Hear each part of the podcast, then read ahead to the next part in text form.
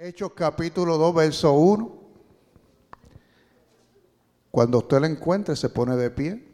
Hechos capítulo 2, verso 1.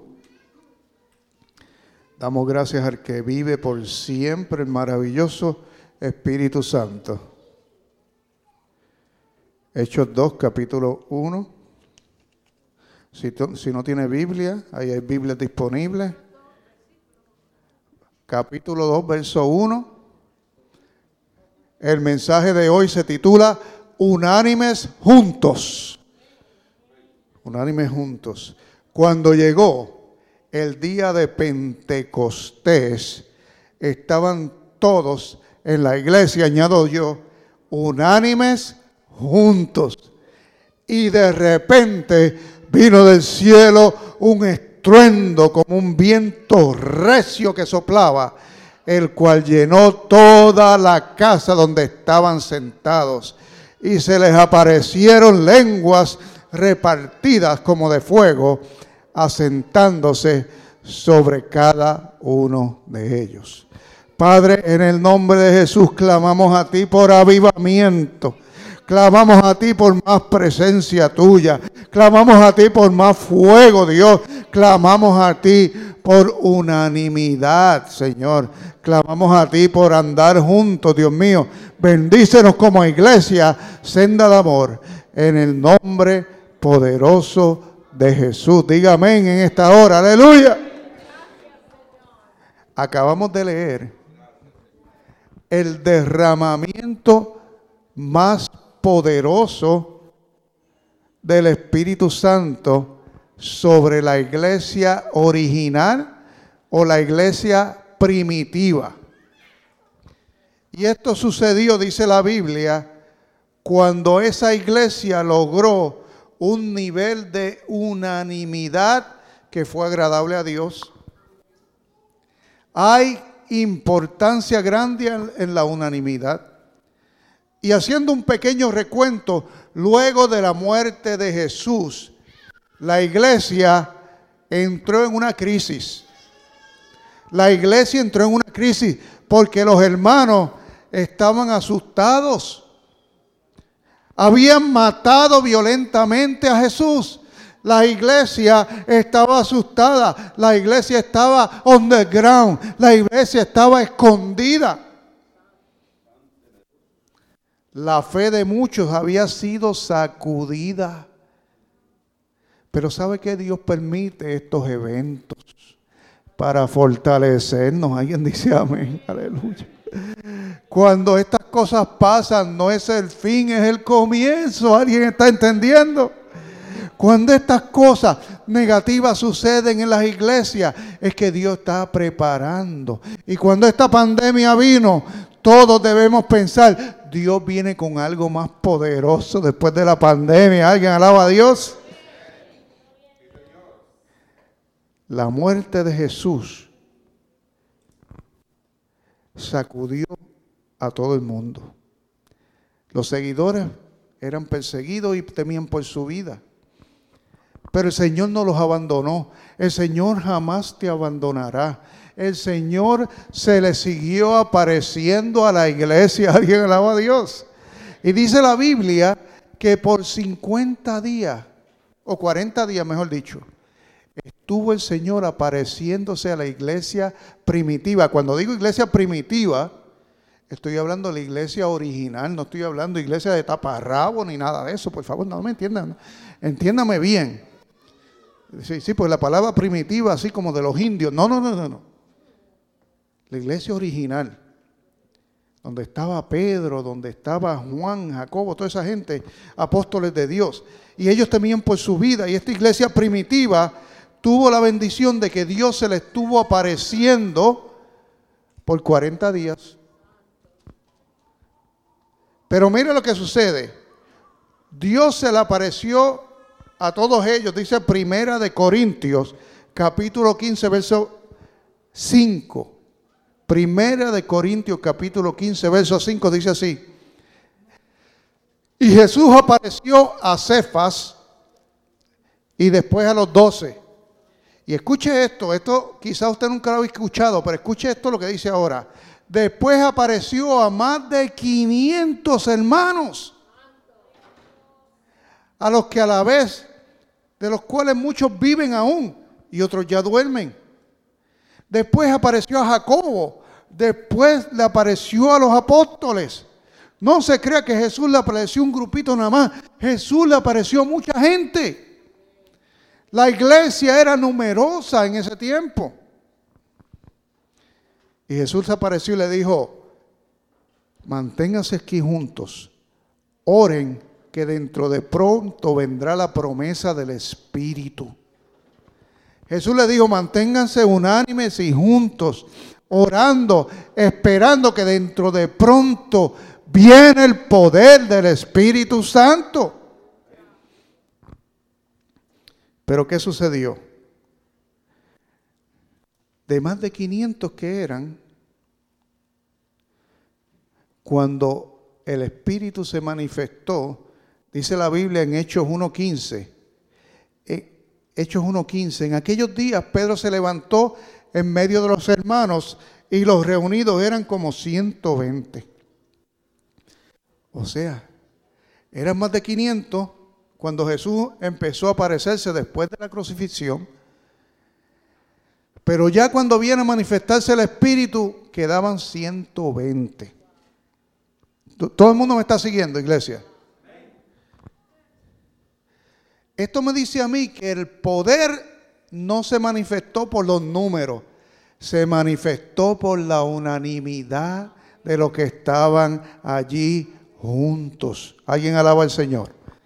El poder se, se manifestó porque aunque quedó menos gente, estaban juntos y de acuerdo. Hay poder ahí, señores. Hay poder en la unanimidad, en andar juntos de acuerdo, iglesia amada. Una vez que ellos estuvieron unánimes juntos, el poder se derramó y las almas llegaron después.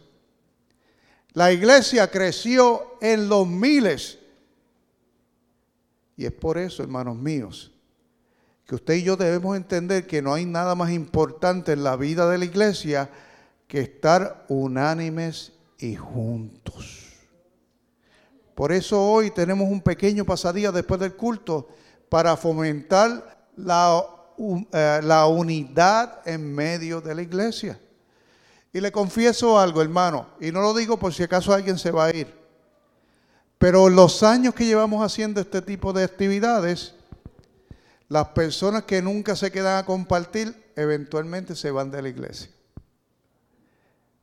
porque no capturan el DNA de este lugar. ¿Cuántos alaban a Dios? Es importante en senda de amor que andemos en amor, unánimes y juntos. Alguien alaba al Señor. Pero podemos andar juntos y no estar unánimes. Porque unánime significa tener una misma voluntad y una misma visión compartida entre un grupo de personas. Todos debemos anhelar en esta casa varias cosas, pero la más importante es, debemos anhelar más de su presencia. ¿Alguien alaba a Dios? Aquí no venimos a, predicar un Cristo muerto. El Cristo nuevo está vivo. El nuestro está vivo. ¿Cuántos alaban a Dios? Venimos a buscar su presencia. Queremos a Cristo en medio nuestro. Alguien alaba su nombre. Queremos más de Dios. Alguien alaba a Dios. Queremos más de Dios. Queremos el fuego de su Espíritu. Alguien alaba a Dios. Te bendecimos, Padre.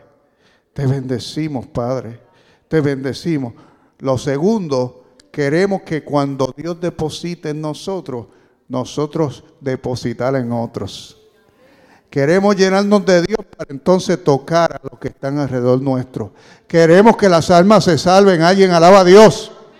¿Cuántos quieren que las almas se salven? ¿Verdad que queremos que las almas se salven? Pero sin embargo, el que hace la obra no es el pastor. El que hace la obra no es la estrategia. El que hace la obra es el Espíritu Santo.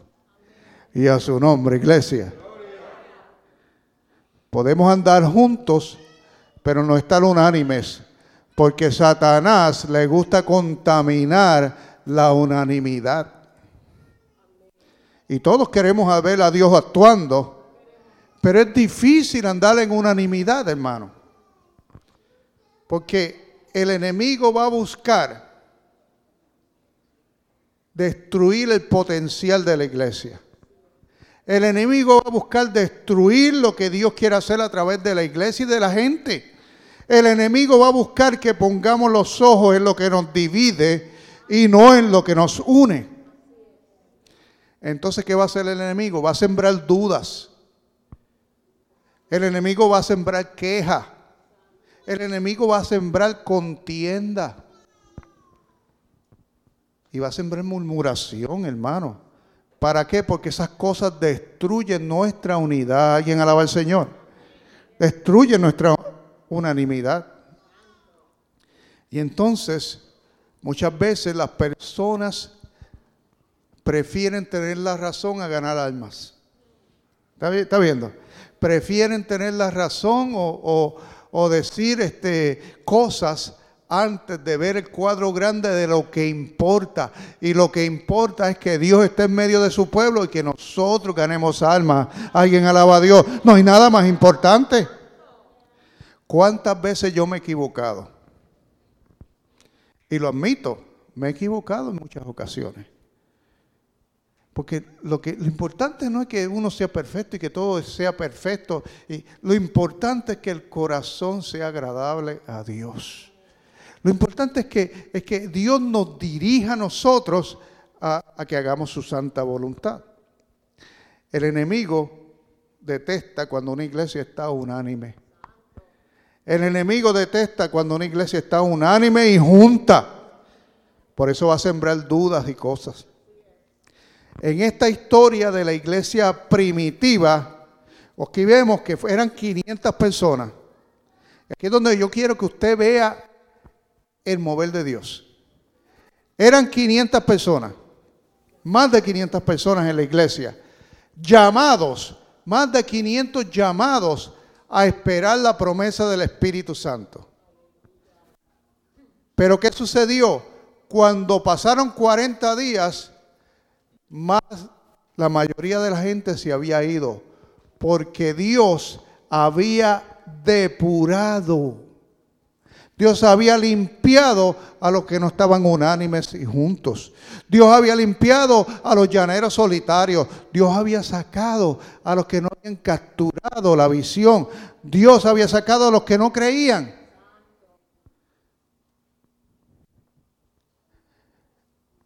Dios había dejado un pequeño grupo. Eran muchos y de momento quedaron menos, poquitos. Pero ¿sabe qué? Dios no necesita mucho para hacer su obra. Dios lo que necesita es que los que están estén unánimes y juntos. Alguien dice amén. Eh, ¿Podrá usted estar unánime y junto con esta iglesia? Decimos amén, iglesia.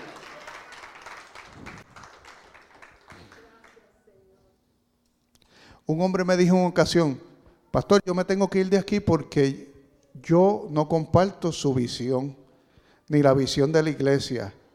Y yo dije, gracias hermano por su honestidad, pero en esta iglesia no puede haber dos visiones. Tiene que ser la que Dios ha traído a través del ángel de la casa, que es el pastor. No puede haber otra visión. Porque cuando hay dos visiones, ¿qué es eso? Una división, exactamente. Y entonces los que estamos tenemos que andar unánimes y juntos. Unánimes y juntos. Entonces, esta iglesia empezó con muchos, pero quedó con pocos, pero los que quedaron estaban unánimes juntos, porque lo dice Hechos capítulo 2, verso 1. La iglesia estaba orando unánime y juntos. ¿Y qué sucedió? Se derramó el poder del Espíritu Santo. Cayó el poder del Espíritu Santo, iglesia. No cayó porque había mucha gente haciendo ruido. No cayó porque había una orquesta súper tremendísima. No cayó porque tenían un coliseo de iglesia. Cayó porque eran gente que andaban unánimes y juntos. Unánimes y juntos. Ahí está la clave. Entonces, muchos que perseguimos los números, buscamos tener muchos cuando debemos tener unanimidad. Porque lo importante para Dios no son los números, es la unanimidad. Porque entonces Dios cogió aquel puñadito de hermanos y en cuestión de nada los convirtió en miles. ¿Usted está entendiendo, iglesia? Los convirtió en miles. Había muchos. Vino la pandemia. Quedaron poquitos. Usted lo tráigalo al día de hoy, ¿verdad? Había muchos. Vino la pandemia. Quedaron poquitos. Y si esos que quedaron están unánimes juntos, el poder viene y la gente vendrá después. Aleluya. No se preocupe por la gente. Preocúpese por andar en la visión con todos nosotros. Unánime juntos. El mundo aplaude a la gente que es rebelde, que tiene su propia opinión, que en inglés le dicen los mavericks. Pero ¿sabe qué? En la iglesia no se aplaude eso. En la iglesia se aplaude la unidad. Eso es lo que le agrada a Dios. La iglesia primitiva tenía muchos, quedó con pocos unánimes juntos y entonces vino el poder y el poder trajo miles y miles y miles. ¿Y qué, se, ¿Y qué sucedió después? Esos miles trajeron más miles. Y la iglesia primitiva se convirtió en una iglesia de influencia por ciudades y por naciones. Hermano, la clave está aquí. Que los que somos andemos juntos. No importa cuántos seamos, porque Dios se va a glorificar en la unidad. Unánime juntos. ¿Sabía usted? A veces las personas se van, ay pastor, mire, yo me voy por ahí a, lanzar tratados y me voy a esto, yo quiero ver, pero mire, las almas, esto, lo, está bien, todo eso está bien. Pero realmente lo que cuenta es usted hacer la voluntad de Dios. Se lo digo para que tenga sabiduría en estas cosas. Si Dios le habla y le dice, ve a poner tratado, vaya por favor. Pero si Dios no le habla en ese sentido, no lo haga como un acto religioso. No lo haga porque hay que hacer algo. No, lo no trate de ayudar a Dios. Usted ayuda a Dios haciendo la voluntad de Dios. Usted ayuda a Dios haciendo lo que Dios quiere que usted haga. Y a lo mejor lo que Dios quiere que usted haga hoy es que cocine en el barbecue. A lo mejor lo que Dios quiere que usted haga hoy es que usted ayude a la gente que está trabajando en la iglesia. Mantente en el centro de la voluntad de Dios. Dios se agrada de la gente que le obedece. Muchos en la iglesia, y me estoy saliendo del mensaje, pero muchos en la iglesia les gusta tratar cosas y si salen, pues Dios se glorificó. Y si no salen, ah, pues no, no eso no era de Dios. No juegue la carambola. Ni eche suerte. Busque la voluntad de Dios antes de hacer algo. Dios tiene el control. Un hombre me dijo, pero es que si yo no salgo a evangelizar en Forest Park, las almas se van a perder. Y dije, hermano, usted tiene un concepto más alto de usted de lo que debería ser. Porque realmente Dios tiene el control de Forest Park. Y Dios va a hacer que esas almas marchen cuando Él quiera. Y en la palabra nos dice que Él está esperando que las iglesias anden unánimes y juntas. Alguien alaba a Dios. Que la iglesia ande unánime, que todos querramos lo mejor para la iglesia, que todos podamos ver que así es como Dios opera. Él con los pocos puede hacer grandes cosas. Hace unos días hablábamos de que acostumbramos a decir que tanta y tanta gente oró por esta situación y por eso Dios obró. Pero la realidad es que lo que hace falta es que ore gente llena de Dios. Gente llena de Dios mueve la mano de Dios. No es cantidad, es calidad. Alguien alaba a Cristo. Calidad es lo que necesitamos. Y para ser un cristiano de calidad hay que llenarse del Espíritu Santo. Hay que leer la palabra. Hay que hacer la voluntad del Señor. Y entonces Dios va a ir colocando las piezas donde van. Entonces Dios va a empezar a enviar aquellas cosas que necesitamos. Tengo aquí varios versículos. Filipenses 1:27 dice así. En esta exhortación que hace la Biblia a través del apóstol Pablo, solamente nos dice el Señor que os comportéis como es digno del evangelio de Cristo, para que sea que vaya a veros o que esté ausente, oiga de vosotros que estáis firmes en un mismo espíritu, en un mismo espíritu, combatiendo como unánimes por la fe del Evangelio. El Evangelio le hace daño a la gente que le gusta trabajar por su cuenta. Muchos ministerios sin pastor. Hermanos míos, eso no es bíblico. Todos vamos juntos. Todos peleamos juntos porque todos somos parte de un cuerpo y Dios va a hacer la obra. Este combate es en equipo, unánime juntos. Hechos 2.46, importante versículo también dice, y perseverando unánimes cada día en el templo, está hablando de la iglesia primitiva, después que se derrama el Espíritu Santo, mire lo que sucedía, y perseveraban unánimes la unanimidad no se detuvo una vez se derramó el Espíritu.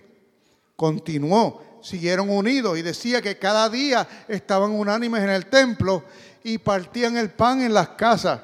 Usted está viendo. compartían los alimentos juntos.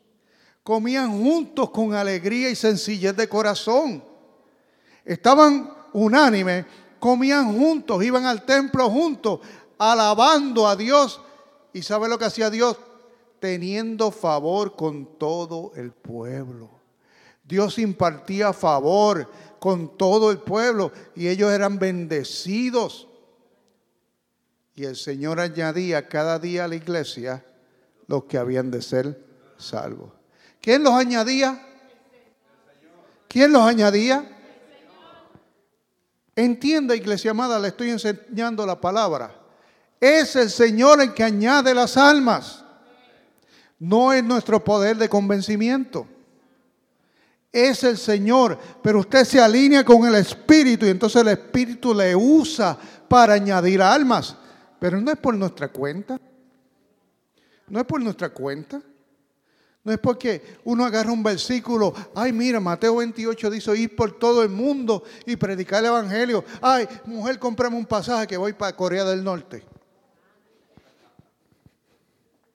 Entonces en Corea del Norte lo, arrestan allá y lo meten preso y le dan una paliza y después termina apartándose del Evangelio. ¿Quién te envió a Corea del Norte? Hermanos míos, el Espíritu Santo es Dios en la tierra para dirigirnos en todas las cosas. Alguien alaba su nombre. Déjate dirigir por el Espíritu Santo. Los problemas que nos buscamos muchas veces son por hacer las cosas por nuestra cuenta. Pero la unidad que Dios llama a la iglesia destruye las acechanzas del enemigo. Cuando alguien, cuando alguien quiere contaminar nuestra unidad, piense en esta palabra que hemos predicado hoy. Piense en las almas que están en la balanza. Piense en que es más importante que las almas se salven a que usted o yo tengamos la razón. Piense, hermano mío, que es mejor estar juntos que estar peleados. ¿Cuántos alaban su nombre? Y yo le digo una cosa, hermanos míos. Si algún momento alguien se ha sentido ofendido por mí, yo le pido perdón de todo corazón. Porque yo no estoy en este púlpito para ofender a nadie. Pero quisiera que entendiéramos que Dios quiere hacer grandes cosas con este pueblo que Dios quiere hacer. Eh, expanda su visión y vea que es que no es, no, no es con los ojos de, la vista, es, es, con los ojos espirituales que Dios va a comenzar a hacer cosas maravillosas.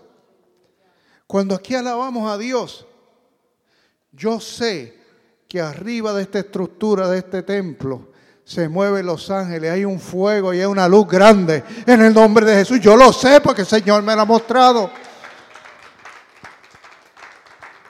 Pero ¿sabe quién lo sabe también? El cochinín, como decía. El maligno lo sabe también y puede ver porque él tiene visión, él es espiritual.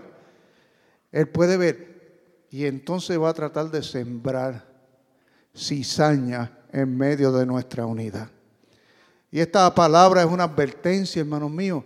No deje que el enemigo le contamine nada, sino agárrese de Dios y venga con nosotros porque lo que nos espera es grandioso. ¿Cuántos alaban a Dios? Yo no tengo duda que lo que viene es grandioso. Si usted se mantiene unánime junto en este lugar, de aquí a un tiempo usted va a decir, no puedo creer lo que Dios ha hecho. No puedo creer.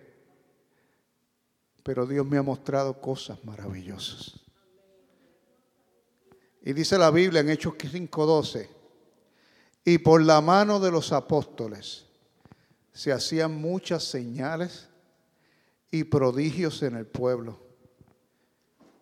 Y estaban todos unánimes en el pórtico de Salomón. Estaban todos unánimes y por la mano, por la mano de los siervos, los líderes de la iglesia, los hermanos, milagros y maravillas, señales, prodigios, sanidades, hermanos yo sueño con ver ese día aquí. Y le digo más, en una ocasión tuve una visión. Y esa visión usted recíbala en su espíritu. Y yo vería hermanos de esta iglesia impartiendo, impartiendo la plenitud de Dios a otros. La plenitud de Dios a otros hermanos que estaban llenos de plenitud, llenos de Dios, impartiendo esa plenitud a otros, para que otros tuvieran una vida plena y abundante. Y yo veía eso y me regocijaba, hermano, porque no hay nada más grandioso que Dios otorgue su plenitud a su pueblo o es un tipo de fe y un andar en Dios que usted ya no se preocupa por nada porque usted sabe que Dios está en control. Que Dios se ocupa de todo, que no importa nada, nada, nada, si no está lleno de Dios. Podremos llegar a esa unanimidad, hermano. Tantos y tantos beneficios. Cuando usted vea que se está levantando un conflicto con alguien, busque las cosas que nos unen y no las que nos destruyan. ¿Alguien alaba a Dios? esta unidad es también para su casa. Para su casa. Cuando usted ve que se está molestando con la esposa, piense en las cosas que los unen. ¿Alguien alaba al Señor? Cuando te molestes con el esposo, piensa en las cosas que nos unen. ¿Cuántos alaban su nombre, hermano? Piensa Piensa. Cuando te molesta, ay, pero es que yo casi no te veo, tú trabajas tanto. Piensa también que lo está haciendo por ti, aleluya. Y el que trabaja mucho, piense que su familia también los quiere ver. Encuentren un punto medio para que haya unanimidad, para que haya unidad en la familia. El enemigo quiere que nos giramos uno a otro. Esa es una palabra, ¿verdad? Que, no, que hayan heridas, que creemos heridas entre nosotros. No, no, lo, no haga, no lo haga, no lo haga. Tenga cuidado con el enojo. Cuando nos enojamos, podemos herir a los que amamos. Podemos herir a nuestros hermanos de la iglesia cuando nos enojamos. Cuídese del enojo. Y sabe una cosa, en la casa y en la iglesia sucede. Si algo te molesta en tu casa, antes de enojarte, perdona inmediatamente. Esta es la clave, hermano. Usted perdona, tiene que perdonar inmediatamente. Porque si no perdona, la mente sigue en eso. Dando vueltas y mira, lo que me dice este hermano, mira. Que yo iba para allá, para, para el, el painting allá afuera. Y le pedí que me diera una chuleta y me dio un chorizo. Yo soy boricua yo no como chorizo. Yo soy chuletero. Y ahí, así, por esas cosas empiezan, ¿verdad? No, hermano. Si algo te molesta, perdona inmediatamente. Hermano, te perdono. Pero dame una chuleta ahora. Cámbiame ese chorizo. mire, el perdón es la mejor medicina del cielo. El perdón es una medicina poderosa. Pero usted tiene que usarlo rápidamente, porque si no, la mente y el corazón se contaminan. Entonces, cuando sigues pensando en algo, a lo mejor te pasa algo en el trabajo y estallas en la casa con, con los inocentes de tu casa. A lo mejor llegaste cargadito a la iglesia y te molestó que el Ujiel te sentó por allá en una esquina. ¿Sabes qué? Porque no has perdonado. Perdona. Perdona. La Biblia dice que todos, escúcheme bien, iglesia amada, todos ofendemos muchas veces. Todos ofendemos muchas veces. La Biblia dice todos. ¿Habrá alguien aquí que nunca ha ofendido a nadie? Pero ¿qué sucede? Cuando usted se ofende y se molesta, está siendo hipócrita. Porque usted también ofende. ¿Me está entendiendo? Usted ofende. Entonces, Dios nos está enseñando a que saquemos estas actitudes egoístas de nuestro corazón. Que aprendemos a perdonar para poder andar unánimes y juntos. Cierre esos ojos ahí donde está. ¿Por qué no perdonas hoy? Mucha gente nos decepciona, perdona, porque tú también has decepcionado a otro. Mucha gente nos ofende, perdona porque tú has ofendido. Mucha gente nos ha mentido. ¿Sabe qué? También nosotros hemos mentido.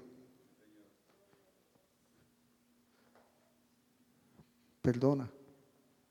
Límpiate y decídete a caminar en unidad. Tú eres parte de una iglesia que es parte de Cristo. Es parte de Cristo. Y cuando eres fiel a la iglesia, eres fiel a Cristo. Y Dios quiere gente que anda en unidad para usarlos para lo que viene. Y yo estoy seguro que lo que viene va a ser extraordinario. Y usted se va a gozar mucho, hermano, si se mantiene caminando unido y unánime. En el nombre de Jesús.